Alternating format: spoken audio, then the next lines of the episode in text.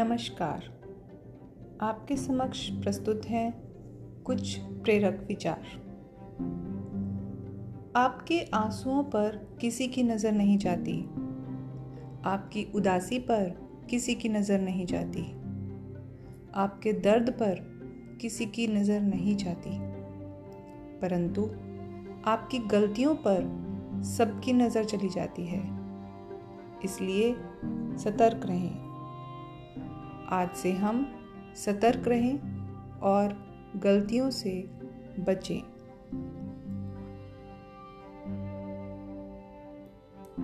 शांति को बल द्वारा नहीं, बल्कि एक अच्छी समझ द्वारा ही प्राप्त किया जा सकता है।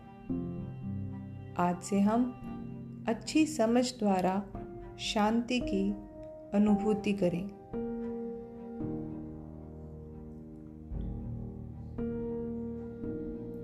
मैंने समंदर से सीखा है जीने का सलीका। चुपचाप से बहना और मौज में रहना। आज से हम जीवन के हर पल में मौज मनाएँ। माफ़ कर देना किसी भी मनुष्य के स्वभाव को माफ़ करना नहीं है, बल्कि अपने ही मन को उनके स्वभाव द्वारा होने वाली तकलीफ़ से बचाना है।